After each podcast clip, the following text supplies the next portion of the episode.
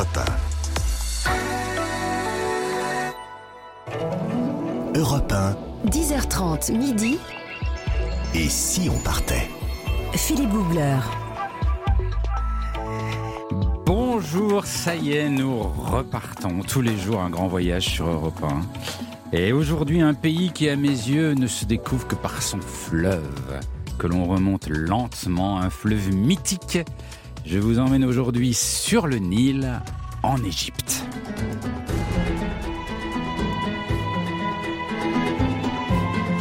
Alors l'Égypte, évidemment, c'est une destination extraordinaire, extrêmement riche.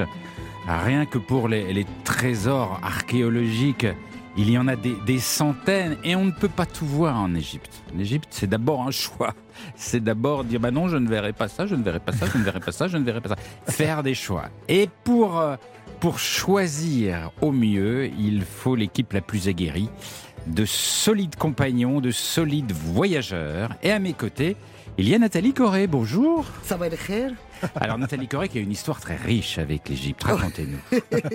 bah, c'est toute ma jeunesse. Toute votre jeunesse Oui, mais je suis très ému ce matin parce que c'est c'est bah oui, c'est ma jeunesse, c'est mes 25 ans, c'est Qu'est-ce que vous avez fait en Égypte oh bah, j'ai habité au Caire, euh, à Souan, à Luxor. Euh, j'ai travaillé sur des bateaux de croisière, j'ai fait de la décoration de magasins. Ah bon, mais pourquoi? Bah, bah, pourquoi? Parce que parce que j'ai adoré, j'ai eu un flash comme un, je sais pas quelque chose, un appel, je ne sais pas, je saurais jamais, mais j'ai eu euh, une vision comme quoi c'était le pays où je voulais habiter. Et c'est vrai que on disait à l'époque, celui qui n'a pas vu le Caire n'a pas vu le monde. Ah.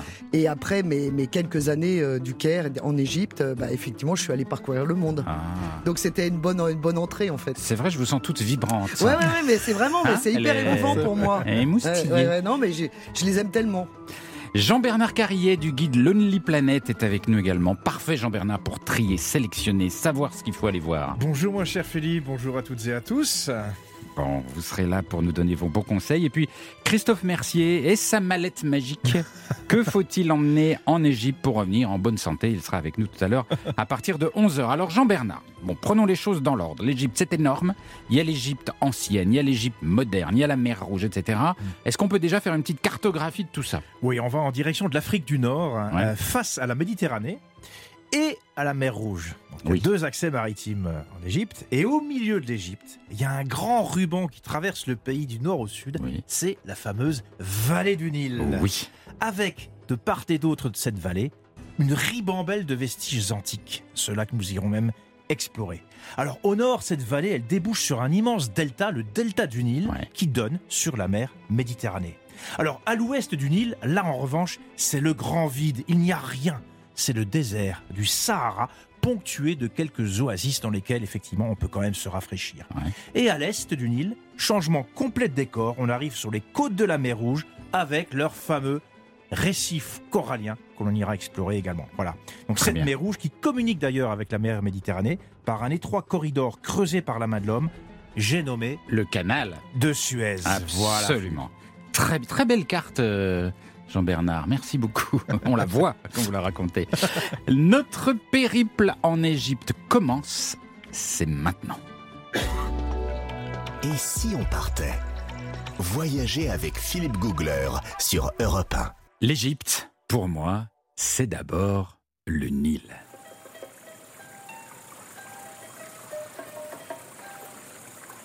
Le Nil comme une ligne de vie à travers le désert. Le Nil, c'est marcher à travers le sable, la chaleur, et puis tout à coup, apercevoir les berges du fleuve, verdoyantes, vivantes, remuantes, des berges à l'histoire millénaire. J'étais en voyage du côté du temple de Karnak, le long du Nil. C'est le plus grand temple d'Égypte. Il a été bâti par plusieurs pharaons. Sa construction s'est étalée sur 2000 ans. Lorsque j'arrive sur les lieux, il fait chaud, très chaud, plus de 40 degrés, et je me sens bizarrement surveillé. Surveillé par 40 sphinx à la tête de bélier. Des sphinx qui semblent observer mes pas. Je marche en silence, le sol est sablonneux, il y a des ruines tout autour de moi, et puis tout d'un coup, tout autour, les colonnes. Des colonnes énorme, 134 colonnes couleur sable, dressées vers le ciel. Il n'y a pas de toit, les colonnes sont là, magnifiques, couvertes de hiéroglyphes. Les plus hautes font 23 mètres. L'endroit est absolument majestueux, il règne un silence, une solennité, une immobilité qui me donne juste envie de m'asseoir, de regarder et de rêver, de me sentir tout petit dans la grande histoire. Mais le plus beau de mes souvenirs, bizarrement, n'est pas tout à fait celui-là. C'est la nuit juste après. J'ai rencontré au bord du fleuve un Égyptien d'une cinquantaine d'années et son fils, tous les deux avec un, un, visage buriné par le soleil, et ils étaient là, tranquilles. Le père me dit euh, Allez, viens, viens, je vais te montrer comment on passe une belle nuit en Égypte. Alors évidemment, c'est intriguant, je décide de les suivre, et ils m'emmènent sur un bateau, un petit bateau à voile, une voile triangulaire, un bateau sans moteur, tout simple. Là-bas, on appelle ça une felouque. Donc le soir est en train de tomber, il fait un peu moins chaud. Nous naviguons. Le bateau est juste poussé par un vent doux. Amir, le père, parle peu, mais je devine à son petit sourire qu'il est quand même très fier de me faire découvrir son île. Il me passe un peu de pain pita et de purée de fèves, et nous avançons tous les trois au fil de l'eau, avec le soleil rouge au loin sur l'horizon. Je suis complètement ailleurs. Je vois sur les berges des paysans qui sont en train de rentrer les bœufs avec lesquels ils ont travaillé dur toute la journée, travailler sur l'étroite bande de terre entre le Nil et le désert, le désert qu'on aperçoit au loin. Il y a quelques hérons qui traînent encore un peu avant la nuit. Tout est calme, aucun bruit de circulation, aucun bruit humain, juste la felouque qui glisse et qui va accoster dans un coin tranquille. Amir a l'habitude comme ça d'emmener des voyageurs découvrir le Nil. Il étend une petite natte sur le sol. C'est là que je vais dormir, sur le pont, la tête dans les étoiles. Je suis heureux comme un pharaon percé par le doux clapotis du Nil. Europe 1, Et si on partait? Philippe Googler.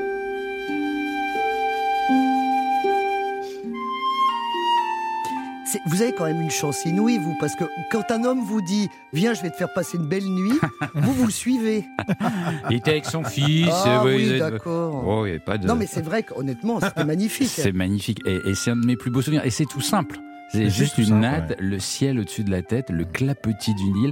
En fait, ce sont les sons qui m'ont plu. Bien sûr. Et, et Enfin, vous- l'absence aussi, le silence. Oui, c'est ça, l'absence de son ou les sons très légers de l'eau, du, de oiseaux, etc. Et c'était vraiment délicieux. Mais Et vous je- aussi, je vous trouve très vibrant aujourd'hui. Mais oui, mais c'est un très beau souvenir, Ah. tout simple, tout, tout, tout. Mais tout, en voilà. plus, en plus, c'est vrai que c'est l'Égypte, on en entend parler depuis qu'on est tout petit. Oui. Donc il y a quelque chose de magique quand on Oui. y va. On a l'impression de rentrer dans un livre euh, Mm. d'histoire. Et c'est ça, c'est l'imaginaire qui Ah, fonctionne. ouais, ouais. On rêve, en fait. Et les felouks, il y en a partout. hein. Il y en a au Caire, il y en a à Souan, il y en a bien sûr à Luxor. Magnifique. À tout de suite sur Europe 1, plus d'Égypte dans quelques secondes. Europe 1, 10h30 midi. Et si on partait? Philippe Googler. Nous voyageons en Égypte jusqu'à midi sur Europe 1 et nous sommes en ligne avec Amandine Marshall. Amandine est égyptologue, archéologue, créatrice de Toutankatube. J'aime bien le nom. Oh, c'est génial. Toutankatube et Nefertitube, qui sont des chaînes d'égyptologie euh, sur le net. Euh, une vraie passion pour Amandine qui remonte à l'enfance et qui ne l'a plus quittée. Bonjour Amandine. Bonjour. Alors, euh, il y, a- il y a une chose que, évidemment, on a envie d'aborder, un sujet qu'on a envie d'aborder tout de suite quand on parle de l'Égypte, c'est les pyramides. Alors, j'imagine que pour vous, c'est un sujet battu, battu et rebattu, mais est-ce que vous continuez à être émerveillé par les pyramides après toutes ces années? Continue à être émerveillée par absolument tout. Chaque fois que je vais en Égypte, je fais, je refais euh, des sites, euh, les pyramides. Chaque fois que j'ai l'occasion, je les fais. Euh, on ne peut pas être blasé. Ou alors il faut changer de métier. Elles sont extraordinaires, ces pyramides. Elles sont gigantesques. Donc, alors, les plus célèbres, c'est Khéops, Képhren et, Mi- et Mykérinos. Euh, alors, juste pour, parce que les, les pyramides, on les imagine, on a tous l'image dans la tête, mais reprécisons les choses, c'est d'abord des tombeaux qui accueillaient les corps des pharaons. C'est bien ça, je dis pas de bêtises. Oui. Les, euh, les pyramides, de façon générale, on a quelques exceptions, mais c'est vraiment des exceptions, euh, sont les tombeaux de euh, rois de, la- du tout début euh, de l'histoire de l'Égypte ancienne, puisque par la suite ça va changer. C'est pas tous les rois qui se faisaient enterrer dans des pyramides en Égypte. D'accord. Alors, on connaît, là, je viens de citer les plus célèbres, mais en fait, il y en a beaucoup des pyramides en Égypte. Il y en a, il y en a combien? Il y en a que 80, je crois, quelque chose comme ça? On en a retrouvé une centaine. Alors Ouais. quand je dis une centaine, c'est pas forcément des pyramides toutes construites, puisque pour certaines elles ont été complètement démontées. Euh, donc on retrouve, on a retrouvé les bases. Euh, mais bon, une centaine, c'est déjà pas mal. Donc, il y a eu une grande folie des pyramides, de construction de pyramides en Égypte qui a duré combien de temps? En fait, on a encore des traces de pyramides jusqu'au début du Nouvel Empire. On est aux alentours de 1580, sachant que euh, Khéops, on est aux alentours de 2600. Ouais. Euh, donc, ça dirait quasiment un millénaire, D'accord, tout ça avant Jésus-Christ, évidemment. bien sûr. Et euh, alors, moi, ce que, la, question que je me pose toujours, c'est cette forme. Pourquoi cette forme pyramidale étonnante? Il y, y a une raison? C'était lié au soleil? C'était Alors en fait, il y a deux choses. C'est que d'une part, euh, la vie est censée avoir émergé d'une butte primordiale. Donc du coup, bah, une butte, forcément, ça a une, euh, une forme de superstructure que rappelle la pyramide. Et puis pour les Égyptiens, cette pyramide, a un lien très particulier avec le soleil. En fait, elle représente un rayon de soleil qui tombe sur la tête, sur la terre. Et en fait, il faut imaginer euh, que ce rayon, en fait, quand il arrive sur la terre, il part dans quatre directions. Et en fait, ça va matérialiser finalement la forme de la pyramide. Et alors pourquoi ce lien avec le soleil? Tout simplement parce que les Égyptiens ben, observaient quotidiennement le cycle du soleil qui apparaissait, qui disparaissait. Et ils l'ont associé au cycle de la vie et de la mort avec les Égyptiens qui naissent, qui vivent, et ensuite ben, il y a le temps de la mort, mais finalement ce temps de mort euh, c'est un court instant puisque les Égyptiens pensaient qu'ils avaient une nouvelle vie, et donc de la même façon que le soleil, en fait, ils étaient appelés aussi à être régénérés, à revivre dans l'au-delà. Ah, L'importance de cette forme de pyramide qui est associée au soleil. d'accord, c'est un rayon de soleil qui, arrive sur la Terre et qui s'étale dans les quatre directions. Ah ben, je, je ne savais pas. Bah, vous m'apprenez un truc. Et, et, donc, à l'intérieur, parce qu'on voit, on voit les pyramides de l'extérieur, mais à l'intérieur, c'est comment quand, quand on rentre dans, dans la pyramide? Alors, moi, j'ai l'exceptionnelle chance de pouvoir rentrer euh, dans toutes les pièces de la pyramide de Khéops, donc pour l'instant les pièces connues. Donc, il faut déjà savoir que euh, quelque part sous la pyramide, on a un tunnel qui fait à peu près une centaine de mètres euh, et qui arrive sur une première pièce.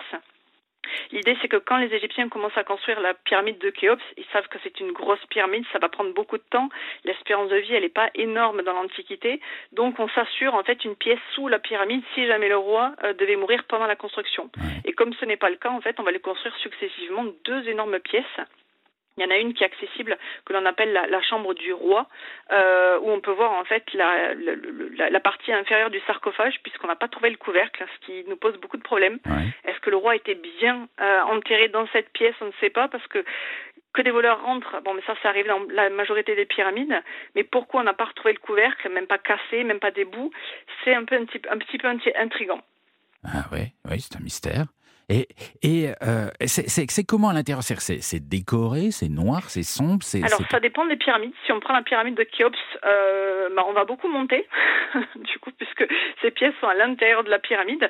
C'est relativement étroit, bien évidemment. L'idée n'était pas de faire visiter la pyramide comme on peut le faire aujourd'hui, donc euh, ça surprend parfois les touristes qui trouvent que bah, c'est un peu peu compliqué euh, parce qu'on doit croiser des personnes. Euh, la pyramide de Khéops, elle est intégralement nue, il n'y a pas de dessin, euh, il n'y a pas de, de hiéroglyphes.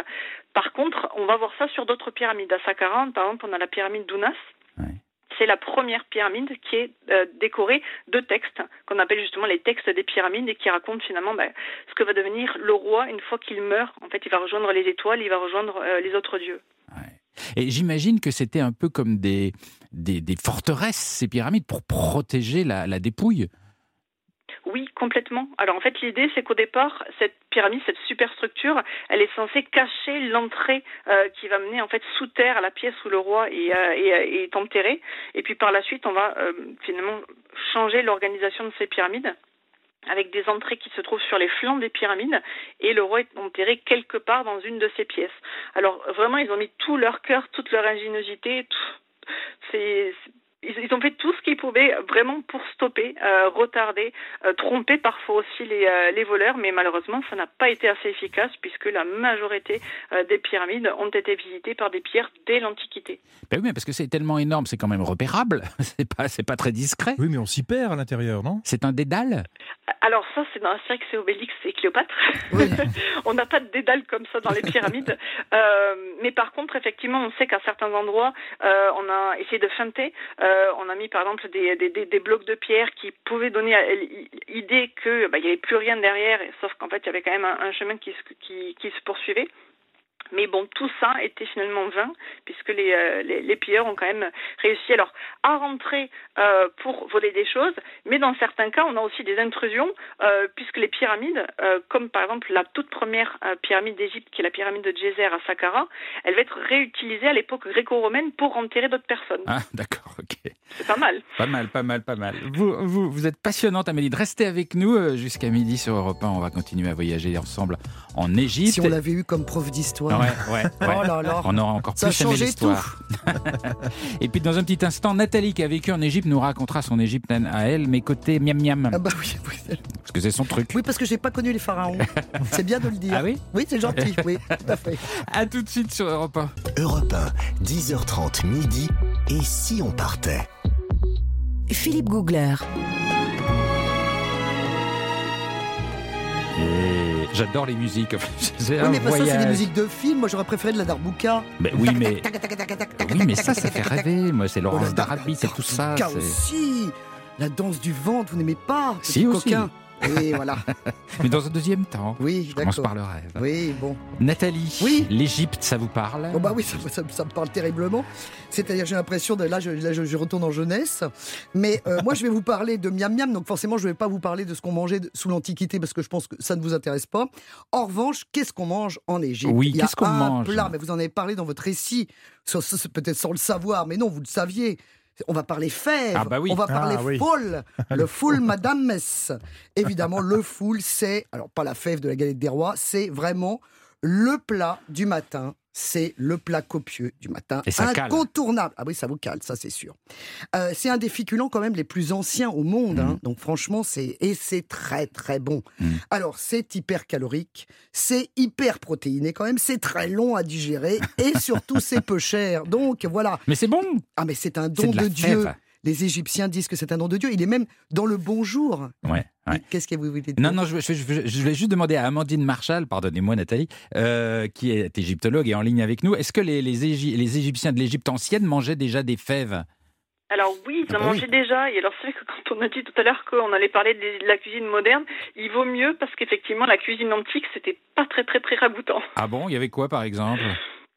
Euh, il mangeait euh, bon alors il mangeait toutes sortes de, de, de, légumes, il mangeait aussi des racines, il mangeait des bouillies, euh, il mangeait du pain. Euh, quand on voit la confection du pain, on a retrouvé des éclats de pierre à l'intérieur, on a retrouvé beaucoup de sable, ce qui a brasé les dents. Euh, ah il disait que le goût du pain ne devait pas être très très très top le, par rapport pain, en tout cas. Le pain abrasait les dents, mais quoi, il y avait du caillou dedans, il y avait. Oui, c'est-à-dire qu'en fait, quand ils, euh, ils, utilisaient du sable pour, pour rendre la farine plus fine, et dans certains cas, on a retrouvé des éclats carrément de, de, de, ah pierre qui, qui, sortaient des meules en fait dans les euh, dans les miches de pain. Ah bon?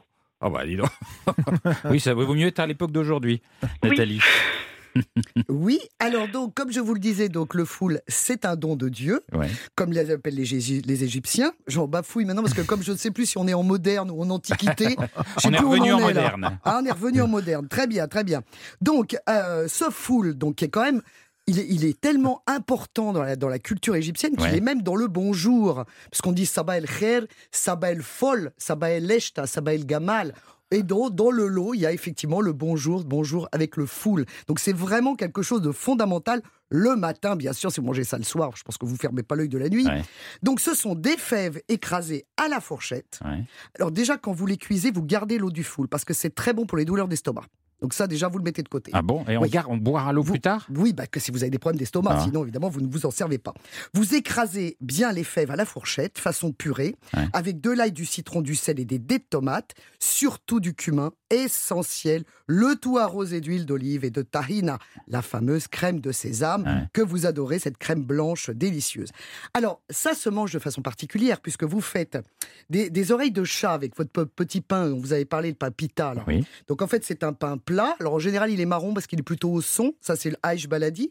Vous faites une petite oreille de chat comme ça, une petite poche, et vous fourrez le foule dedans. Et Un avant, full fourré. voilà, full fourré. Et juste avant, vous croquez dans un oignon. Ah. Pour ouvrir l'appétit et surtout la laine, bien sûr. Donc voilà, ça c'est le vraiment c'est le petit déj mais euh, traditionnel, hyper euh, ravigorant et Ouais. formidable. Évidemment, l'autre façon de manger euh, le foule, les fèves en tout cas, c'est le falafel, Mm. mais pas le falafel comme on en mange aujourd'hui, c'est-à-dire qu'ils sont des pois chiches. Eux là-bas, c'est vraiment des fèves, donc c'est beaucoup plus léger. Et vous mettez ça avec des laitues, de la tomate, toujours dans une petite dans une petite poche de pain, et c'est un régal. Alors ça, évidemment, vous en trouvez partout, dans les restos comme dans les coins de rue. C'est vraiment le, le- le plat sympa à, à manger. Et puis, il y a évidemment quelque chose sur lequel vous allez forcément tomber un jour si vous partez en Égypte. C'est la moulouria. Qu'est-ce que c'est? Alors la moulouria, c'est son aspect qui est horrible. Ah. Mais son goût est merveilleux. Mais son, Oui, son aspect... N'oublions jamais la grande règle, c'est Ah oui. pas parce que c'est moche que c'est mauvais. Exactement. Et vice-versa. en tout cas, euh, c'est vrai que ce qui dégoûte à la moleria, c'est son aspect. Et pourtant, avant, son nom, c'était la molokeia, qui était le plat du roi, le repas du roi. Mais qu'est-ce que c'est? Donc, alors, voilà. Bah, c'est qu'est-ce que c'est? Bah, Je me suis longtemps posé la question qu'est-ce que c'est que cette plante? D'abord, c'est c'est comme une épaisse euh, soupe verte foncée, un peu gluante, servie dans une assiette creuse. Alors vous vous dites mais qu'est-ce que c'est? Et alors vous prenez ça avec du pain ou du riz. Et c'est vrai que c'est comme de l'oseille, je dirais. Ah. Mais en fait, la, la plante, c'est la corette potagère. Qu'est-ce que c'est? Mais ça me parle, moi qui m'appelle Corée, c'est la corette. la corette potagère, ou autrement appelée guimauve potagère, ou encore mauve des Juifs. C'est une plante donc qu'on trouve et qu'on. Alors les, Égyptiens ils la cuisinent avec les vraies feuilles. C'est pour ça que c'est un peu gluant. Alors que il y a beaucoup d'autres pays où on la, la trouve en poudre, Hmm. hein, au Liban par exemple, etc. Donc vous pouvez l'acheter chez vous, mais en poudre. Alors que là-bas on les fait en vraies feuilles. C'est ça qui donne ce côté un peu euh, gluant. Sinon c'est effectivement comme de l'oseille et c'est bien cuisiné quand c'est gluant. Ah, Donc, plus ah c'est oui. gluant, meilleur Ah c'est. oui oui, il faut pas que ça soit liquide. Mais ça a quel goût Ça ressemble à Bah, c'est quoi comme de l'oseille en fait. C'est c'est vraiment, il faut vraiment l'aménager avec du, du riz, avec de la viande, Ouais. pourquoi pas autour. Mais c'est vraiment quelque chose. Mais, mais vous prenez toujours avec du pain. Vous mettez ça dedans. Mais c'est vraiment euh, bon. Ça fait Ouais. les dents un peu vertes, mais c'est bon. c'est très bon. Non non, c'est vrai. Et puis pour finir, évidemment, en Égypte, on boit du café. Ah bah Oui. On boit l'arrois masbout. Ah ouais, L'arrois ouais. masbout, c'est l'arrois, c'est le café. Mais masbout, c'est-à-dire juste euh, sucré comme il faut. Masbout, c'est que sucré comme il faut. Donc ça, c'est un point de repère. Mais façon café turc ou Ah, Exactement. Ah. Alors, ca- façon café turc, Ah, vous pouvez lire mal, le ça. mar après. Ouais, Oui, ouais, ouais. Et- le, le, le mar reste mélangé au liquide. Voilà. Alors après, vous l'attendez qu'il descende. Après, vous, vous le buvez. De- on peut, on peut la- on peut l'agrémenter avec de la cardamome. Ça, c'est absolument extraordinaire. Et euh, vous pouvez, bah, une fois que vous avez fini votre café, hop, vous retournez sur le coin de la tasse et vous lisez à l'intérieur. Et vous savez le faire, ça? Bah, je sais le faire parce que tout le monde sait le faire, en fait. Si Ah vous bon avez de l'imagination. Ah oui, d'accord. Mais oui, parce qu'en fait, on voit des formes. Et c'est vrai, on voit des choses. Ouais. Je vous encourage à le faire. Ah oui. Alors de là, vous prédire vos, vos, vos trois prochains mois, je, ne- trois prochains mois, je ne peux pas. Mais en tout cas, vous voyez des choses. Ah oui. Ah ouais, c'est génial. Bon, et on a lu votre avenir à vous dans, dans oui, le mar alors euh, dans un café qui a s'appelle le café Fichaoui, qui, qui se Ah trouve oui, dans le centre Fichaoui, du. Caire, Mm. célèbre café euh, du Ran El Khalili, du Grand Souk, du Grand Bazar. Euh, alors moi, on m'a lu pendant ouf, bon 40-45 minutes euh, dans une langue que je ne comprenez pas. Voilà. Ah donc, donc je regardais le monsieur avec beaucoup d'attention. Mais vous n'avez pas fait traduire Ben, Il y avait personne pour Oh, traduire à l'époque, donc j'étais là un peu. euh, ben oui, ben, j'ai écouté avec beaucoup d'admiration. Je ne sais pas. Donc, peut-être qu'il me disait des choses terribles. Peut-être que c'est demain. Mais non. Eh ben non, que- demain c'est le- oui, ben non, demain on va ailleurs. Oui, demain on, on repart ailleurs. Ben oui. Merci beaucoup euh, Nathalie de ce voyage gastronomique. Dans un petit instant sur Europe 1, le- les infos et puis juste après on continue notre périple jusqu'à midi en Égypte. À tout de suite.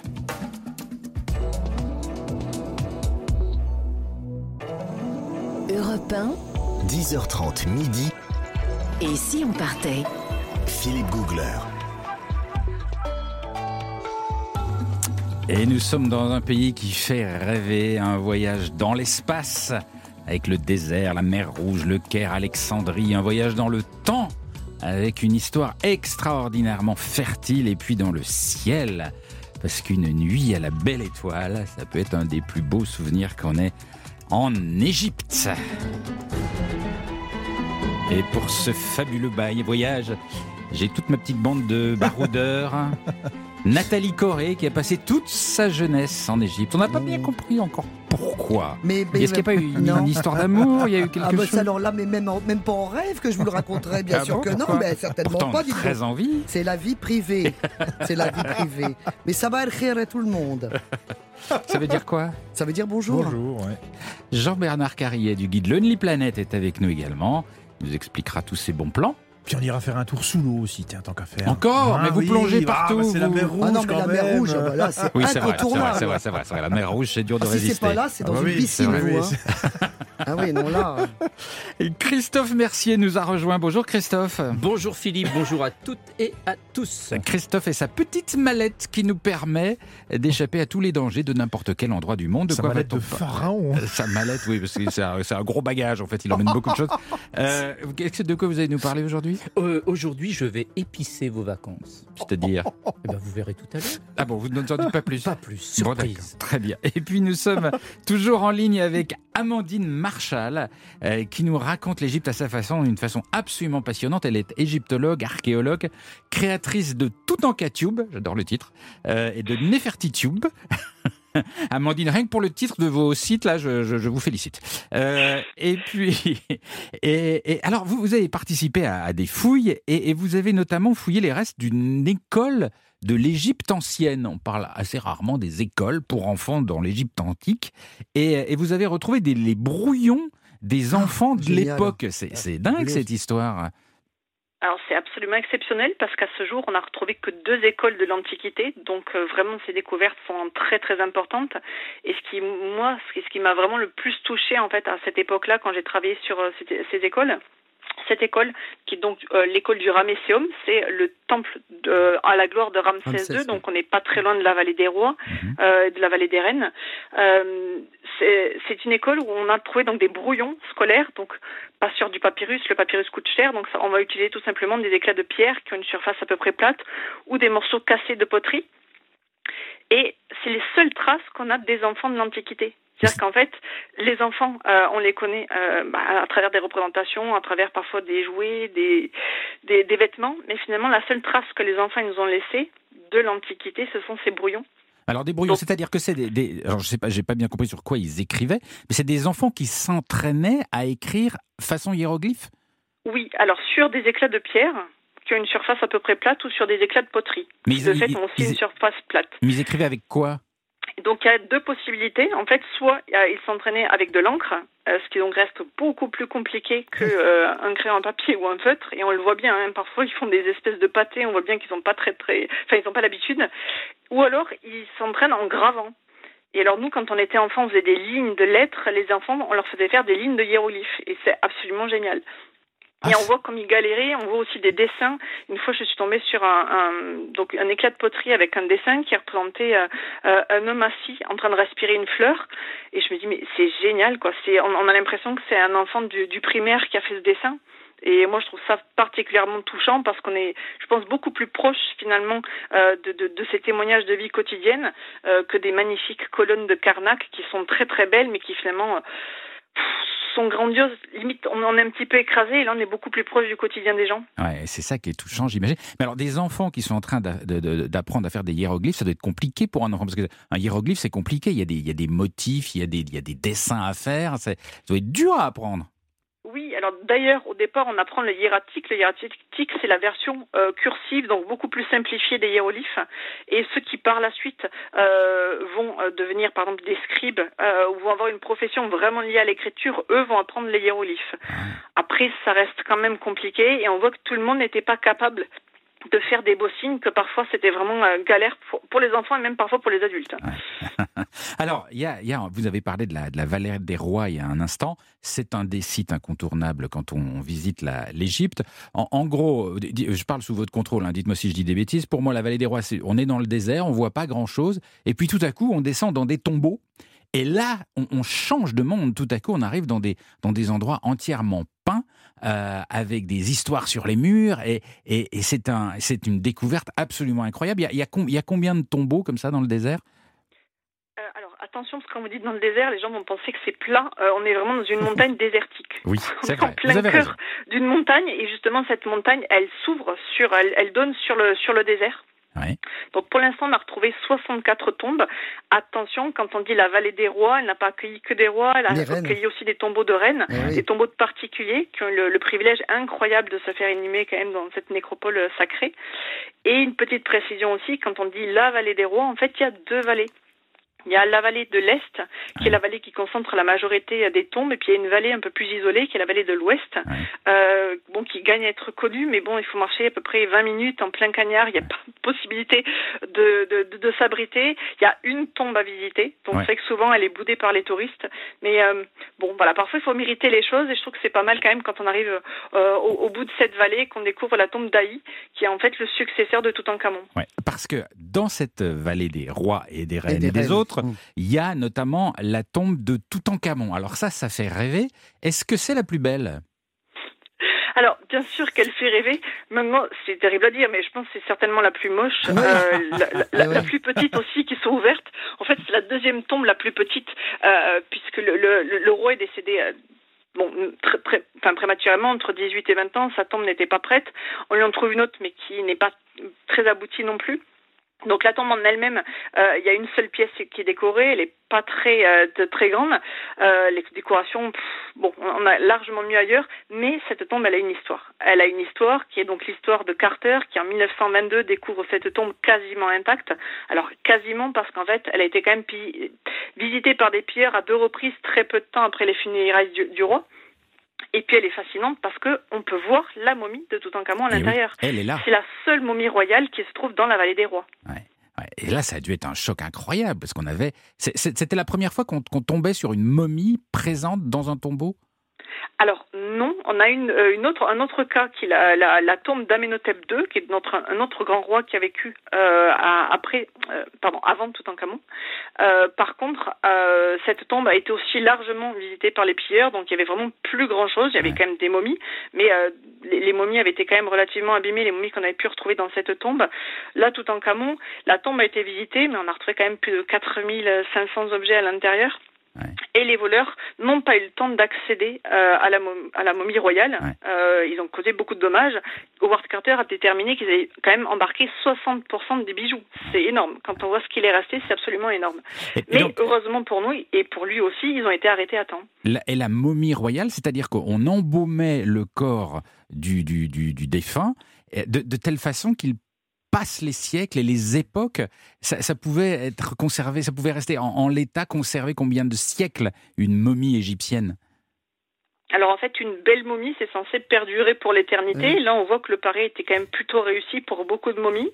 Euh, à partir de l'époque gréco-romaine, aux alentours de euh, 300 euh, avant Jésus-Christ, euh, premier siècle de notre ère, euh, les embaumeurs ont trouvé des techniques beaucoup plus simples, beaucoup plus rapides. Donc quasiment tout le monde peut se permettre de se faire momifier. Mais là, par contre, on le voit bien, les techniques dont euh, sont beaucoup trop simples et donc on a souvent euh, des squelettes avec des restes de peau et des restes de, de résine. Ah ouais. Donc il y a différentes sortes de momification en fait. Et alors, on ne va pas entrer dans le détail de chaque tombeau, mais il y en a qui sont absolument splendides. hein. La tombe de Titi Ier, elle est pas mal. Oui, la tombe de alors Séti, la tombe de Séti Ier, oui, effectivement, qui est le père de, de Ramsès II, qui est une très très très grande tombe, très belle tombe. Et alors moi, ce que j'adore particulièrement dans euh, cette, cette sépulture, c'est qu'il y a toute une partie qui n'est pas achevée, et c'est absolument génial parce qu'on voit en fait comment euh, les artisans s'y prenaient. On voit qu'il y en avait certains qui commençaient à tracer euh, des dessins, qui commençaient à tracer des hiéroglyphes, puis d'autres qui arrivaient derrière, qui corrigeaient. Ouais. Donc parfois les corrections sont légères, parfois elles sont beaucoup plus importantes. Et, euh, et une nouvelle fois, je trouve ça génial parce que on a quelque chose qui d'un côté est abouti, puis de l'autre on a des pièces où vraiment, ben, on, on a l'impression de oui, que la, la tombe elle est encore en chantier, quoi, que les Mhm. ouvriers vont arriver, Mhm. puis ils vont terminer leur travail. Donc ça, Ouais. c'est assez sympa aussi, Et tout ça, tout ça rend les choses profondément humaines, profondément proches, complètement. alors qu'on recule euh, des milliers d'années en arrière. Restez avec nous, Amandine, sur Europe 1. Jusqu'à midi, on continue à explorer l'Égypte ensemble. 10h30 midi. Et si on partait? Philippe Googler sur Europe 1.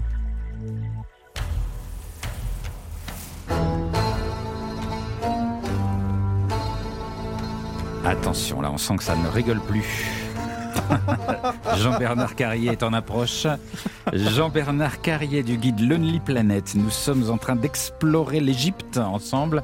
Jean-Bernard, qu'est-ce que vous avez vécu comme aventure en Égypte? Bah, alors vous, Philippe, vous avez euh, glissé sur le Nil Ah, J'ai euh, adoré ça.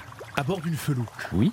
Alors moi, j'ai voulu euh, faire l'expérience euh, autrement de cette vallée du Nil. Et avec de tous ces vestiges toujours des choses incroyables. vous. Voilà, je voulais pas trop de cohue touristique, euh, puis la chaleur, c'est vrai, qui est très marquante. J'avais envie de, de trouver une solution pour voir tous ces vestiges, mais du- avec une autre perspective. Il a pris un hélicoptère. Et non, pas non plus. Je voulais pas que ça Oh, soit quelque chose de ouf. motorisé. Il Ouf. En tout cas, pas de fait cette- lâcher en parachute. Non plus. En Et montgolfière. voilà. Ah. Le vol en montgolfière au-dessus de la bien, vallée ça. du Nil et au-dessus de la vallée des rois, de tous ces sites antiques pour avoir une vue inoubliable. Alors en fait, comment ça se passe?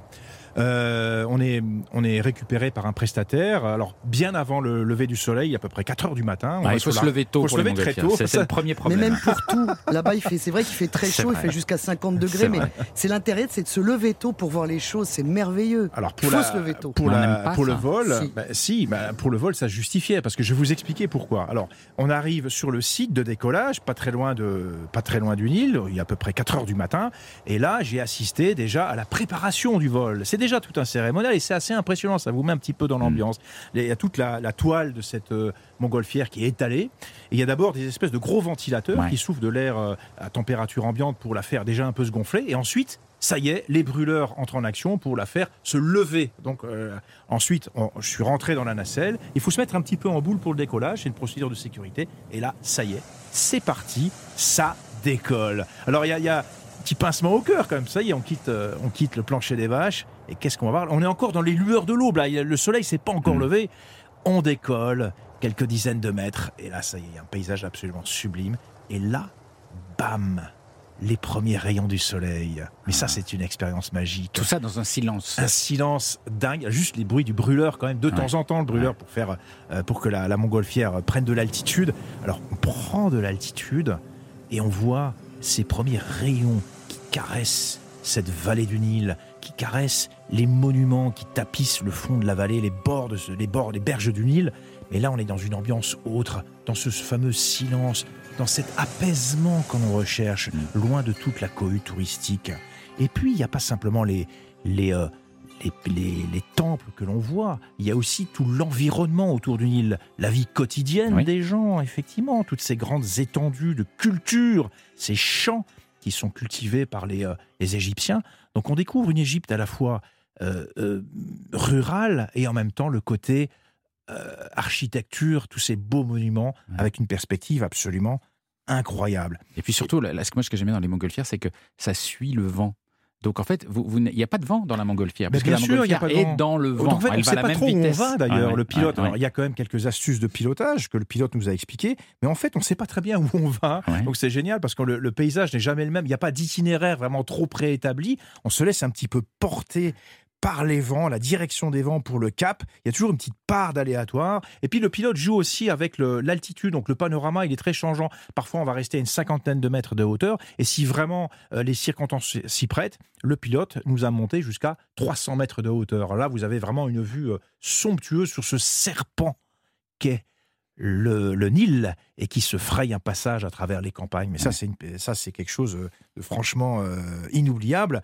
Et puis, euh, il y a quand même ce bruit aussi des, des brûleurs qui vient de temps en temps euh, Ouais. euh, un petit peu troubler le, le- le- le- la- cette petite tranquillité. Ouais. Et puis, à un moment donné, quand on redescend, moi, ce que j'ai adoré, c'est au niveau sensoriel. Alors, il y a le visuel, mais il y a aussi les odeurs. Ah. Et oui, il y a aussi les odeurs, parce qu'on surplombe les champs et les villages, et il y a les feux de bois qui on voit ces feux de bois qui s'allument le matin, ces fameuses euh, femmes qui sont en train de préparer le foule dont vous avez parlé, Et Nathalie. le pain, Et, le, pain, Aïch voilà. Baladi. Donc, on- le fameux Aïch Baladi, donc on est au-dessus de ces villages. Pas simplement les temples, hein, Mhm. qui sont magnifiques vus de haut, mais également de cette vie quotidienne de village. Et on a des odeurs de ces villages qui montent jusqu'à cette nacelle où on se trouve. Et puis de temps en temps, on fait un petit, je fais un- des petits signes. Mhm. Il y a les gens en bas qui vous voient, Ouais. vous les survolez. Il y a cette espèce de petite connivence qui s'établit avec les, Ouais, avec les paysans du coin. C'est quelque chose de. mais C'est toujours, c'est aussi cette vie quotidienne que j'aime beaucoup. Alors vu de haut, nous effectivement, avec les, les, les villageois. Et c'est un moment assez riche. On revient ensuite le moment de l'atterrissage. Vous me direz comment ça se passe. Là, c'est un petit peu plus sportif. On est un peu plus secoué. J'avoue que c'est un peu plus. euh, euh, voilà, c'est un peu plus intimidant. C'est-à-dire, qu'est-ce qui se passe? Ah bah là, il faut. euh, ça dure Bah, à peu il près. ça, comme une crotte. ça dure à peu près une heure quand même, hein, le, le survol. Mais comment Mais- se passe l'atterrissage? Alors, atterrissage, bah, le pilote joue avec les brûleurs et euh, bah, à un moment donné, bah, la nacelle tombe sur le sol. Donc, Oui, mais ça elle fait- tombe doucement. elle tombe en principe doucement. En principe. En principe doucement, mais voilà, ça peut, on est quand même un peu plus secoué. On Et a vous êtes passé, tombé euh, sur un mauvais pilote, non? Non, non, il était bien, ça se passait très. Alors, faut choisir effectivement un, bon prestataire. parce qu'il y a des pilotes qui sont bons. Il y a quand même eu quelques petits accidents quand même. Il y a en Ouais. 2013, donc euh, il faut euh, choisir des pilotes agréés et qui font ça dans les règles de l'art. Mais je vous assure de voir le ramasséum, enfin le- tous les temples vus d'en haut, ça reste une expérience Ouais. euh, à nul autre pareil. Christophe? Est-ce qu'il y a des contre-indications? Euh, des personnes qui veulent aller en, en- comme ça en montgolfière Est-ce qu'il y a des, un âge minimum, Ah. par Non, exemple il y a- alors, les emmener enfants, des c'est non, Bah, les il faut enfants- déjà être à hauteur du truc, parce que si ouais, t'es dans ouais. le panier, panier. tu vois rien. Donc il y a quand même un âge peut-être les enfants de à fait. 6 ans. Et en fait, on n'a pas le vertige. C'est intéressant de le savoir parce qu'on ne touche pas le sol, justement. Donc, on n'a pas le vertige. Donc, les gens qui seraient sujets au vertige peuvent embarquer dans- et faire ce type d'aventure. Parce que c'est une aventure, voir la vallée du Nil d'en haut. C'est quelque chose de pas On n'a pas le vertige, mais alors je vous avoue que moi je suis déjà monté très haut en montgolfière et quand vous êtes dans votre tout petit Oh petit oui, panier oh là là. à, à 5 ou 600 mètres d'altitude, euh, ça fait un petit. Tiens, il n'y a qu'un petit panier sous mes pieds et il y a 500 mètres en dessous après. Surtout Euh, tributaire du vent. Donc, oui, euh, oui, oui. Il peut y avoir une petite, une petite tension quand même. Bon, après, chacun appréhende Mais ce genre ça de s'oublie, choses. franchement, Philippe. Honnêtement, ça s'oublie quand on voit les rayons du soleil se lever et inonder de lumière. C'est euh, exceptionnel. Mais si vous aimez tant les rayons du soleil, montez au Mont Sainte-Catherine, dans Ah le bah Sinaï, oui, vous allez voir sûr. avec vos petites jambes. Qu'est-ce que c'est le Mont. Sainte-Catherine? Oh, c'est extraordinaire, c'est une, une ascension. Au, alors vous aimez pas vous lever tôt, mais alors évidemment, il faut vous lever à 2 heures du matin, et là vous montez et vous avez toutes les petites grecques orthodoxes qui vous doublent avec des cannes tellement euh, elles sont la foi et elles ont la ferveur, et vous montez toute la nuit, toute la nuit, toute la nuit, et tout en haut, vous arrivez au moment où le soleil se lève. Ouais, et là, ouais. vous croyez en quelque chose, en quoi ce que vous voulez, mais vous croyez. Tellement c'est exceptionnel. Ça, c'est le côté mystique de l'Égypte, ah. Amandine Marshall, vous êtes euh, toujours en ligne avec nous, vous êtes égyptologue. Quand, quand on est égyptologue et qu'on va faire des fouilles en Égypte, comment, comment est-ce qu'on aime euh, se, se déplacer en Égypte Comment est-ce qu'on aime apprécier l'Égypte? C'est en bateau, c'est en train, c'est en montgolfière C'est quoi votre truc à vous? Oh, alors, ça serait pas mon truc à moi. Moi, ce que j'ai adoré, c'est que j'ai des ouvriers qui, sur le chantier, viennent à. Ouais. Et j'ai vu passer des enfants, parfois à trois sur un âne, qui allaient à l'école. Hein Donc, voilà, je préfère parler de ça parce que moi, j'ai trouvé ça génial. euh, parce que bon, on on n'y pense pas. Mais effectivement, la voiture coûte cher. C'est pas le moyen de transport le prix qui est privilégié par les Égyptiens.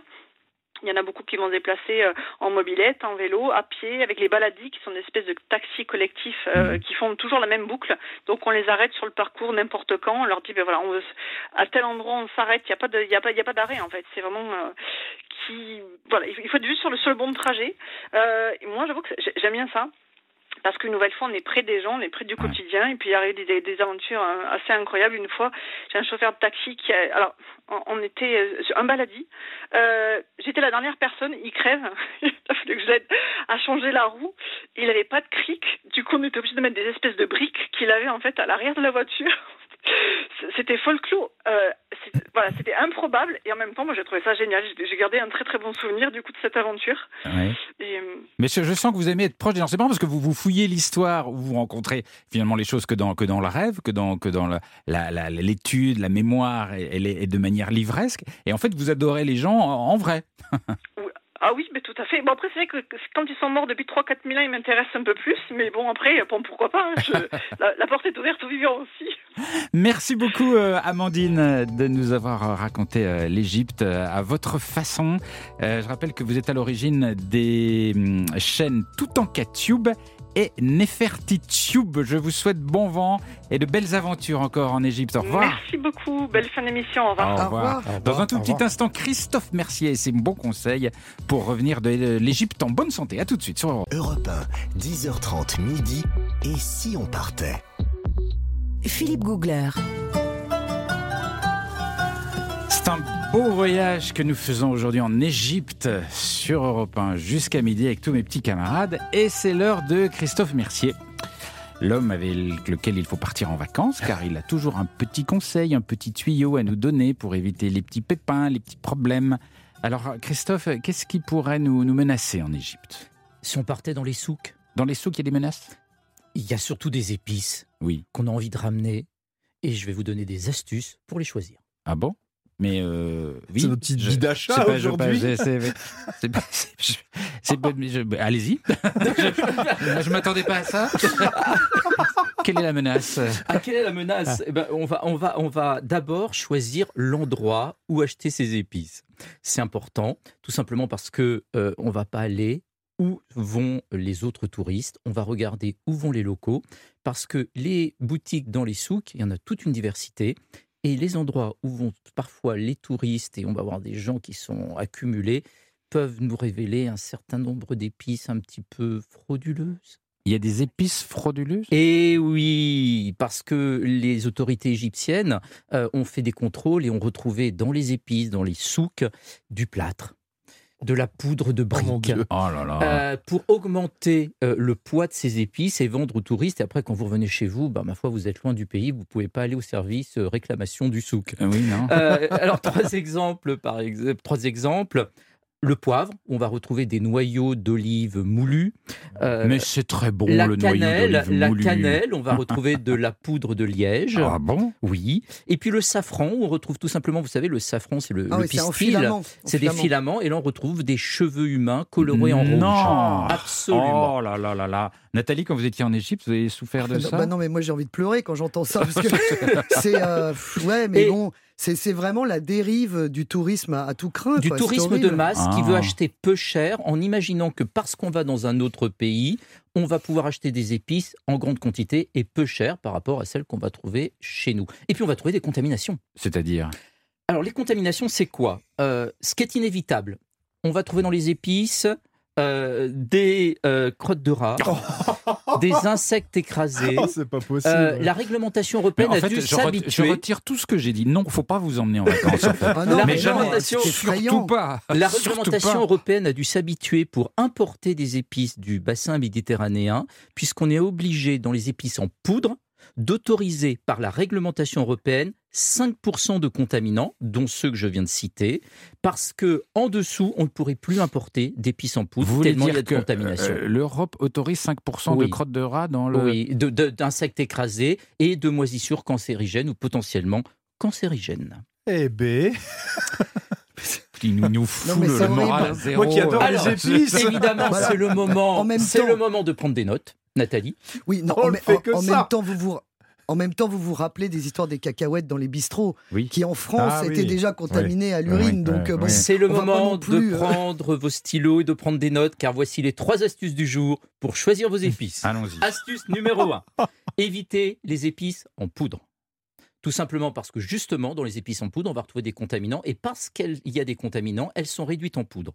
Achetez toujours des épices en grains, c'est-à-dire entières. Là, vous êtes sûr, visuellement, vous allez bien voir qu'il n'y a pas d'insectes, qu'il n'y a pas de contaminants. Vous allez pouvoir les moudre par vous-même. Vous achetez la cannelle, vous achetez toutes vos épices entières et vous allez pouvoir les moudre. Et astuce numéro 2. Le safran qu'on a tendance à vouloir acheter dans les souks. Le safran, c'est cher. mais c'est très rare. Donc, surtout, ouais. donc le Mm, vrai mm. safran, ça coûte pas euh, quelques euros. Si on prend la livre égyptienne, le safran, ça coûte 500, 600 euros, le, 600 livres égyptiennes le gramme, c'est-à-dire 3 30 euros le gramme. Donc, on va pas essayer de faire un- une, une bonne dit affaire j'ai négocié, je l'ai eu à 2 euros. Mais Non. pas Mais du c'est pas possible, ce du sera tout. pas du safran. C'est 20-30 euros le gramme. Hmm. 80% des safrans dans les souks sont frelatés. Ah bon? Alors, pardon, mais pas que en Égypte. Je m'excuse Mais de les pas qu'en défendre, Égypte, mais mais pas absolument. vraiment, ah, Absolument. ouais, ouais. Alors, c'est les chiffres que je vous donne, c'est l'Égypte, la Tunisie, c'est le bassin méditerranéen. On va le retrouver euh, et on va le retrouver chez nous, Mmh. bien évidemment. hein. Donc, il faut faire vraiment très attention. Troisième astuce limiter la conservation une fois qu'on les ramène chez nous. Combien de temps? Si c'est d'abord quand vous achetez ces épices, vous allez bien voir qu'il n'y a pas de date de péremption. Elles peuvent être en vente dans le souk depuis des mois, voire des Ah années. oui, c'est des grands sacs. Moi, j'ai vécu une expérience comme ça le matin où ils enlevaient les sacs, les, les- les protections sur les sacs, et il y avait une, une rate qui avait donné vie à ses petits sur le sac d'épices Oh le matin. Ça, je l'ai vécu. Non, mais C'est du vrai. vécu. Et oui.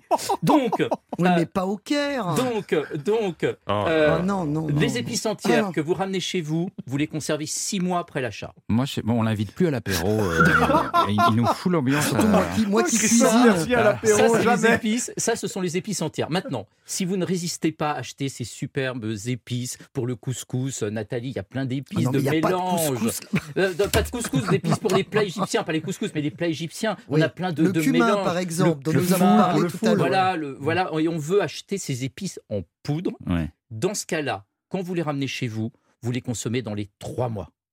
Et vous savez, Matin, midi et soir. hein, pour se- bien vous la gardez pas, le- vous la gardez pas pendant un an, deux ans, trois ans, parce que vous n'êtes pas prêt d'y retourner. Et je voudrais rajouter un point, Philippe, Ouais. qui est extrêmement important.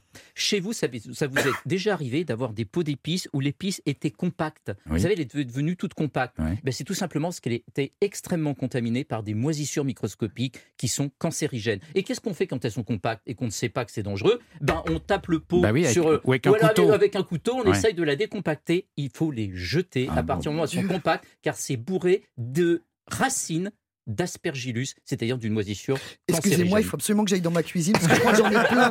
J'en ai ramené plein, c'est une urgence Donc, absolue. Jetez vos épices compactes, c'est extrêmement important. Et là, c'est le scientifique qui vous parle, Ouais. et je suis là en tant que scientifique. Ah bon. Et avec les herbes, il y a des fraudes aussi? Oui, bien sûr. Euh, on ne va pas dans un souk pour acheter la plante pour maigrir. On ne va pas dans un souk pour acheter une plante médicinale. J'aimerais bien la connaître déjà. Donc, donc euh, les plantes vendues ne correspondent pas toujours à l'écriteau. Donc, choisissez euh, le, le- le stand où vous allez et puis ne rapportez pas des plantes médicinales, c'est important. Bon, donc on n'achète rien. En gros, c'est le seul, Si. seul moyen de s'en sortir. Si. Enfin, il y a plein d'autres choses à acheter dans le souk quand il y a, même il y a à plein de ramener. souvenirs à ramener dans Ouais. le souk en dehors des épices et, et- et de souvenirs formidables que vous allez ramener à vos amis sans les rendre malades. Bon. Merci Et donc, on va Christophe. revenir en bonne santé. Ouais, le problème, c'est qu'avec vous, on part plus. Donc, Mais bien sûr qu'on part. Et je pars euh, vraiment Non, avec beaucoup de bonheur. je plaisante. Merci pour vos bons conseils, Christophe. Dans un tout petit instant, sur Europe 1, la suite du voyage en Égypte, avec toutes les infos insolites et croquignolettes de la gazette de Nel- Nathalie Corée. À tout de suite sur Europe Mais 1. C'est même pas le dire. Nelly. Europe 1, 10h30 midi. Et si on partait Philippe Googler. Ah, Ah, là, vous devez être contente, Nathalie. Nous sommes en Égypte. Je pense qu'on va avoir droit à une danse du ventre. Pas du tout. Non, dommage tu n'as pas les moyens. Ah bah bravo, parce que c'est- c'est parce que c'est à vendre. Il faut payer Tout cher. hein. travail se paye. Alors, de quoi parlons-nous Oui, aujourd'hui? Votre gazette Oh, égyptienne. écoutez, vous savez que l'Égypte, c'est le pays du chat. Oui. Ah, Ah ouais. le pays du chat. Et dans l'Égypte antique, il avait réellement une place unique au sein de la société. Cet animal était très respecté. Pourquoi? Parce qu'il chassait les rats et les crottes de rats dont nous avons parlé Christophe. et les serpents. Donc il était représenté par la déesse Bastet, qui était une déesse à tête de chat. Ouais. Je vous l'ai amené parce que c'est vraiment la protection de la maison, la protection du foyer. Et Vous cette- avez une petite statuette voilà, une de chat statue. dans la main. J'ai mon chat égyptien avec le cobra en son centre qui m'a bah, qui m'accompagne depuis euh, mes 24 ans. Donc Ah bon voilà, C'est dans votre tout- gris-gris? Ouais, c'est dans, dans tous mes appartements, partout où j'ai habité, bah, je, l'ai toujours avec moi. Ah ouais. Il vous voilà. a protégé. Le Bah oui, studio est protégé. Jusqu'à Oui, présent, oui. ça m'a protégé. Maintenant, bon, euh, là-bas, peut-être que là, j'y suis pas, il y est pas. Peut-être que voilà, il va se passer des trucs cet après-midi. Je ne sais pas encore. En tout cas, c'est intéressant de savoir qu'il était déjà domestiqué 3000 ans avant Jésus-Christ. Mhm. C'est-à-dire que la ronron thérapie, ça existait déjà sous l'Antiquité égyptienne. C'est quand même incroyable. Et que quand un chat mourait, sa famille se rasait les sourcils. La famille du chat ou la famille Non, humaine la famille humaine. Ah d'accord. La fa- non, ma famille du chat, oui, bien sûr. La famille humaine se rasait les sourcils en signe de deuil et portait le deuil pendant 70 jours. Ah bon? Ah bah oui. Pour un chat? Ah bah oui, pour un chat. Bah comme vous le dites, pour un Bah, chat. Oui, oui. Et certains momifiaient d'ailleurs le chat pour le garder chez eux. Ah. Vous voyez, donc c'était mieux quand même qu'au au fin fond du trou du jardin. En tout cas, euh, le chat a même changé le destin de l'Égypte, puisque il y a le roi perse Cambis II essayait de conquérir l'Égypte. D'ailleurs, il y est arrivé. Mais il a eu cette idée incroyable d'attacher des chats au bouclier de ses soldats. Quand, du coup, quand, Vivant? Ben oui. Donc du coup, quand ce spectacle effroyable est apparu aux Égyptiens, ils n'ont pas osé y aller. Parce qu'ils ont vu ces boucliers avec des chats, ils ont, ils se sont dit, on n'y Avec va des pas. chats accrochés qui hurlaient. Mais, mais pas qui hurlaient. Mais en tout cas, les villes égyptiennes, elles sont tombées aux mains de ce roi parce que justement, bah, il- il- parce qu'il avait cette technique sauvage, je vous l'accorde. Mais euh, voilà, donc le chat Bah, a il changé leur, le il leur cours. faut Mais, pas grand chose pour les effrayer quand mais même. il était vénéré, c'était un Ah, donc, dieu. il voulait pas tuer Ah, le il voulait chat. pas tuer Bah, le évidemment, chat. oui, c'est ça. Qu'est-ce Ah, que vous avez pas c'était compris sacré. Oui, d'accord. Je Bah oui. que le chat faisait peur, non. Mais Non, le chat sacré. était vénéré, sacré. tuer. Donc on n'y allait pas. Voilà, donc ça le chat a changé quand même la- la- la- la- le cours de l'histoire égyptienne. Alors aujourd'hui, qu'est-ce qui est vénéré comme animal? On se le demande. Si on va au marché du vendredi, par exemple au Caire, bah là, là, effectivement, on trouve de tout. Donc on se pose la question. Il y a des reptiles de toutes sortes. Il y a des lézards, il y a des iguanes, il y a des serpents, il y a des renards, il y a des chouettes, il y a des chiens, il y a des chats. Enfin, c'est vraiment n'importe quoi. Le tout évidemment au plein soleil dans des cages. Je passe euh, là-dessus rapidement. Donc, euh, eh ben, les Égyptiens, ils adorent les serpents. Ils Ah. adorent les serpents domestiqués. Mmh. Alors pourquoi, encore une fois? Eh bien, figurez-vous que c'est encore dans l'Égypte antique que ça se passe. Le, le serpent, c'était le symbole de la Renaissance, comme il perdait sa peau. Ah oui. C'était le cycle éternel, voyez Donc tous les rois et tous les pharaons portaient une couronne avec un cobra royal. Ouais, c'est vrai, Donc sur le front. Voilà, vous vous en souvenez, ça c'était Oui. l'école. Mm. Et ben voilà, donc le serpent, c'est le bien et c'est le mal. Ça chasse les rongeurs d'un côté, et ça protège les récoltes de l'autre. Donc voilà, donc c'est vénéré, vénéré. Et en ce moment, à Assouan, il y a aussi une nouvelle euh, technique qui est le- les crocodiles domestiques. Oh, bah oui, Bah, il y en a beaucoup parce qu'ils sont dans le Nil. Et comme on les appelle les anges du Nil, parce qu'ils les respectent toujours, parce que le Mm. Nil c'est sacré, donc tout ce qui vient du Nil est sacré. Donc maintenant on a des crocodiles euh, chez soi. Dans sa baignoire Oui, pas- quasiment. Et ben ils ont été très contents parce qu'en novembre dernier, il y a eu une invasion de scorpions, le très très mauvais, le très méchant, le jaune. Et ben ils ont été très contents d'avoir leur crocodile pour, euh, pour équilibrer un peu les choses. Ah, Parce que le crocodile attaque le scorpion. Oui, parce que le scorpion, en fait, il y a eu beaucoup de pluie. Oui. Et en novembre, bah, ils ont quitté le désert, ils sont arrivés dans les maisons, donc c'était une catastrophe à Assouan. Donc vous Assouan recommandez la possession d'un crocodile chez soi pour Voilà. se protéger des scorpions. Voilà, alors pas le gros de 7 mètres et de 500 kilos, évidemment. Mais, euh, mais voilà. Alors, euh, sans transition, comme j'aime le dire, euh, c'est la francophonie, on en est où en Égypte? Parce qu'on s'est pas posé la question là, mais est-ce qu'on parle encore un petit peu français? Ouais, à mon avis, pas trop. Mais pas trop, effectivement. On n'est pas resté très longtemps, on était chassé par les Anglais, mais c'est vrai que la langue, c'était la langue de la bourgeoisie. Mm. Chérie, chérie, j'adore, ta Oui. chemise, j'adore, Mm. tu es génial. et mais c'est vrai que ça, ça disparaît. Et, euh, mais on a quand même laissé des mots. Et ça, c'est amusant dans la langue égyptienne. Parce que vous allez trouver, par contre, par exemple, euh, euh, la vitesse, avec un F pour la vitesse. On Ah, dit la la, vitesse. oui. On dit mademoiselle pour mademoiselle. Ouais. On dit marchadère. J'adore le dire quoi? Bah moi, j'ai passé mon permis de conduire en Égypte, donc je peux vous le dire, c'est la marche arrière. ah, la- La marchadère. la marchadère, le bandalon, Ah, le pantalon. Ah. c'est le pantalon, puisqu'il n'y a pas le P en arabe, donc c'est un B. Et le bar à brise. Ah oui. Ah oui. Oui. Be- Beaucoup dans l'univers automobile, quand Oui, même, hein, oui. la langue Mais française. ça, ça a beaucoup de charme, tous ces Ben oui, apports comme ça. C'est extraordinaire. Et vous savez que Napoléon aussi avait vu une ville, euh, il avait vu, il avait dit Ah, j'aime ça. Ben, ils l'ont appelé J'aime ça. La ville s'appelle Ouais, Jamassa. Ça. C'est génial. Et ça, c'est Napoléon. Alors là, vraiment, là, j'en invente rien. Mais vous savez, l'Égypte, en fait, il y a plein de choses insolites pour nous, mais il y a des trucs qui sont dingues. Par exemple, je me souviens de la philosophie IBM. Alors, la philosophie IBM, c'est Inch'Allah Bokra Malesh. Ah ça veut dire si Dieu veut, demain, tant pis. Donc chaque fois, en fait, c'est une ju- un justificatif exceptionnel du retard. Ouais. Si par exemple vous faites des travaux chez vous, vous dites bon, écoutez, Amr, quand est-ce que ça va être fini? Inch'Allah Bokra Malesh. Comme ça, vous êtes sûr, vous ne saurez pas quand est-ce que ça va se finir. Quand est-ce que va ouvrir le magasin de- d'épices justement pour Christophe? Inch'Allah Bokra Malesh. Ça veut dire si Dieu veut, demain peut-être, et tant pis.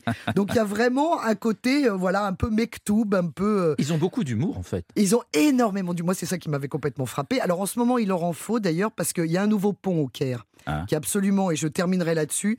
euh, bon, moi, je, je, je, je- je sais qu'il y a une circulation épouvantable au Caire. Tout se fait au klaxon. hein, Il n'y a Mhm. pas de.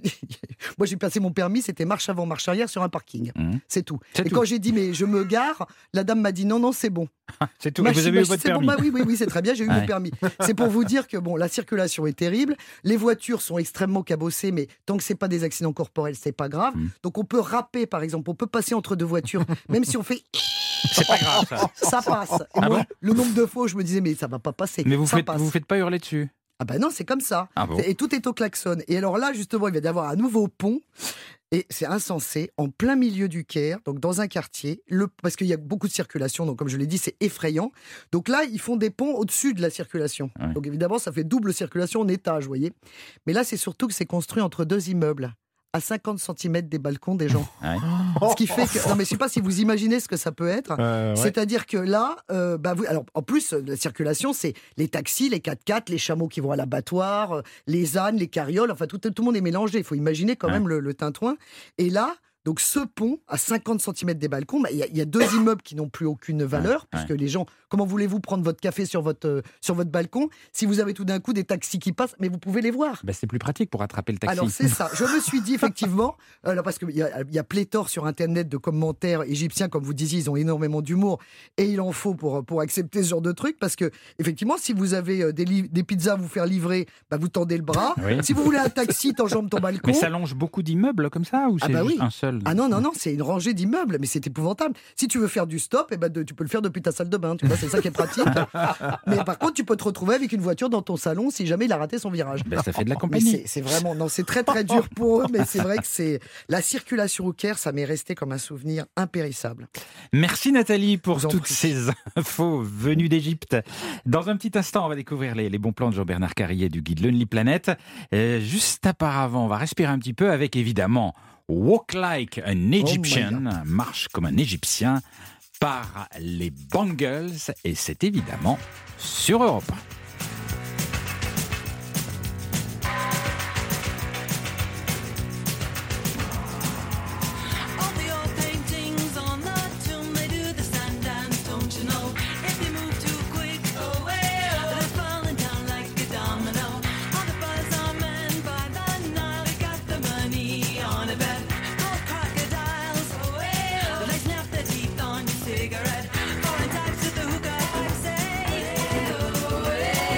Walk Like an Egyptian, ça fait du bien ça. C'était en 1986 Entraînant. par les Bangles. Europe 1, Philippe Googler. Alors l'Égypte, l'Égypte c'est tellement énorme, il y a tellement de choses à voir qu'on ne sait pas par quel bout l'on poignet. Il faut y aller plusieurs fois déjà. Oui, il faut y aller plusieurs fois. Euh, donc évidemment, on est suspendu à vos lèvres, Jean-Bernard Carrier du guide Lonely Planet. Comment est-ce que vous feriez vous? Bah, on commence par le Caire, ça c'est sûr. Alors moi, j'ai, c'est pas ma Mais ville pourquoi ça préférée. c'est sûr hein, parce- Bah parce que c'est incontournable, l'aéroport est pas loin, on y passe forcément au moins une nuit ou deux. Alors moi j'aime bien le Caire, c'est pas ma ville préférée en Égypte, j'aime bien le Caire, mais surtout le souk, le Khan al-Khalili dont a parlé Nathalie déjà et dont a parlé un petit peu Christophe, parce qu'on va au souk pour acheter des épices. Parce que c'est un souk du 14e siècle et l'immersion dans ce souk, c'est vraiment du sport. Parce que déjà c'est un dédale, Bah, c'est un dédale mon cher Philippe, faut déjà se repérer. Donc l'idéal c'est d'y aller une première fois avec un Égyptien ou une Égyptienne qui vous fera un petit peu le, euh, le guide. Et puis le souk, évidemment, c'est idéal pour entretenir son art du marchandage, parce que tout se négocie. Et c'est encore le cas? Ouais, oui, c'est le cas. C'est un jeu, évidemment. Il faut pas prendre ça au premier degré.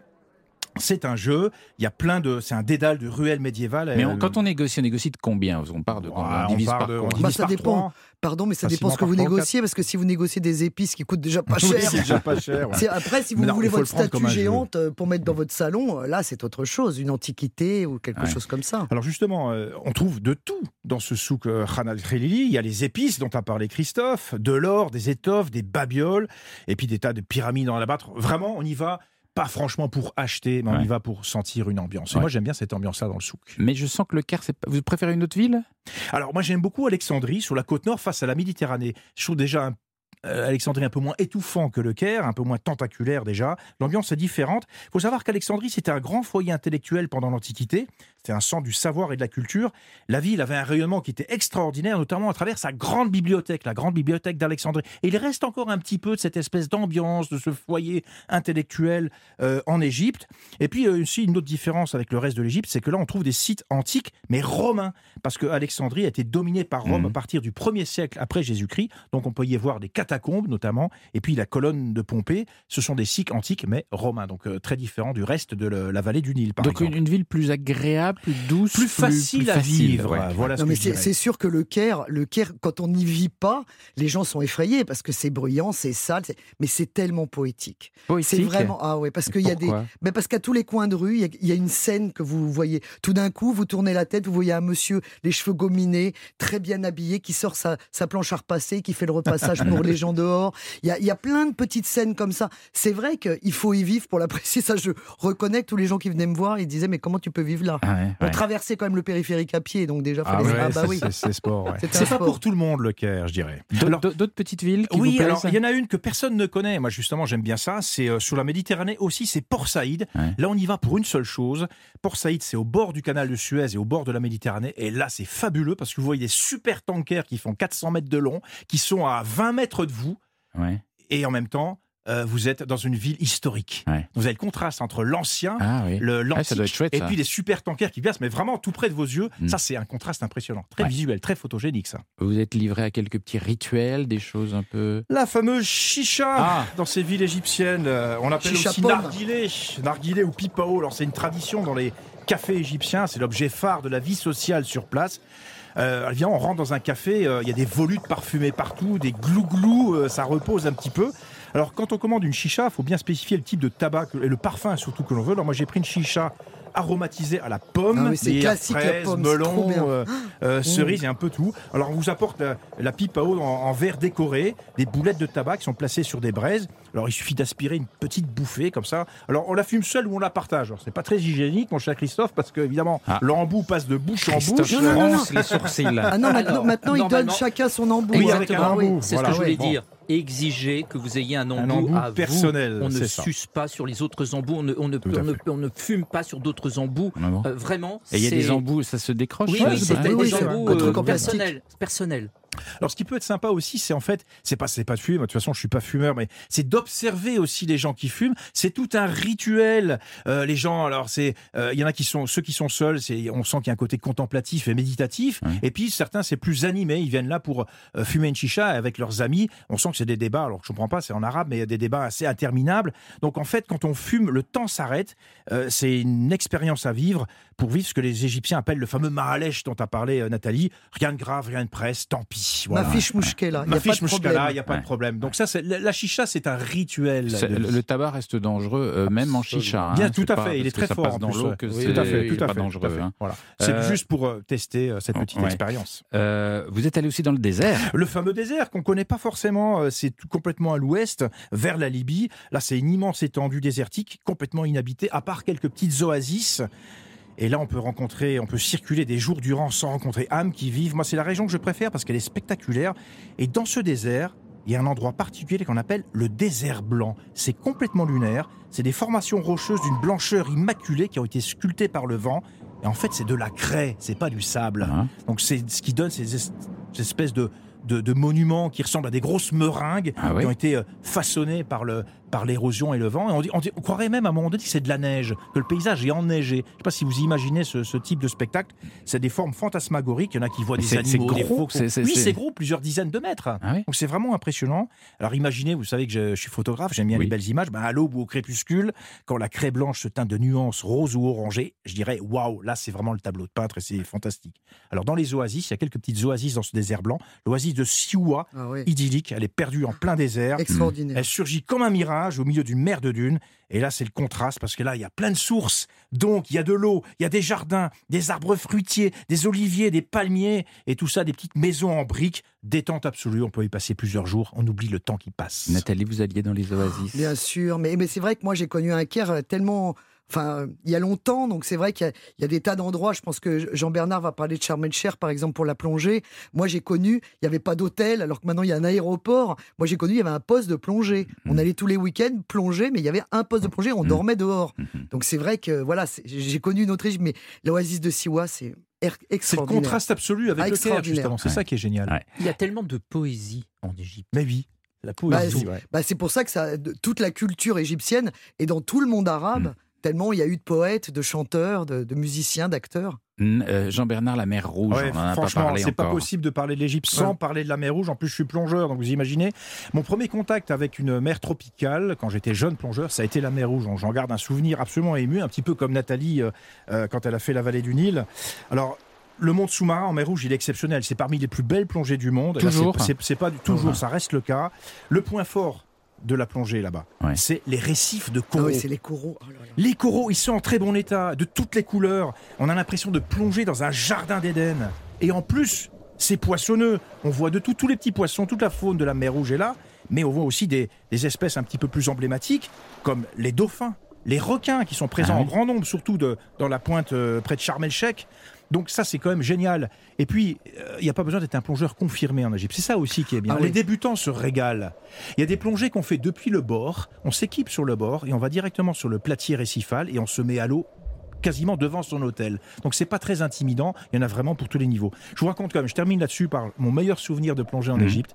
C'est la plongée sur un site qui s'appelle Gabriel Bent, dans le Sinaï, près de Darab. On part le matin en 4x4, avec le matériel à bord. On roule 45 minutes sur une piste, piste qui mène euh, au pied d'une montagne, au bord de l'eau. On arrive au bord de mer, et là, les Bédouins nous attendent avec leurs chabots. On charge tout le matériel sur les chabots. On fait une méharée d'environ 1h30 et là on arrive sur le site de plongée, on enlève tout le matériel des, des chabots, on s'équipe et on plonge directement Ah, depuis le bord. sympa. Le bout du monde avec les Bédouins dans un site de plongée extraordinaire, l'eau est limpide, cristalline, 28 degrés, il y a plein de poissons. Ah. Et ça c'est mon meilleur, l'un de mes meilleurs souvenirs de plongée sous-marine et c'était en Égypte. Merci beaucoup, euh, Jean-Bernard. On On, peut- a, on a bien voyagé aujourd'hui. Mais, hein. mais vous qui On aimez beaucoup la mer, vous pouvez y aller juste avec un masque et un tuba. Vous Ouais. allez être Oui, vrai, ça suffit. Ah ouais, tout à fait. vraiment. Merci les amis pour ce très beau voyage. Euh, on repart dès demain pour une ambiance tout autre, mais assez fascinante aussi, puisque nous irons en Écosse. Ah bah oui, mais avant l'Écosse, il y a quelque chose à 21h ce soir sur France 5. Oui.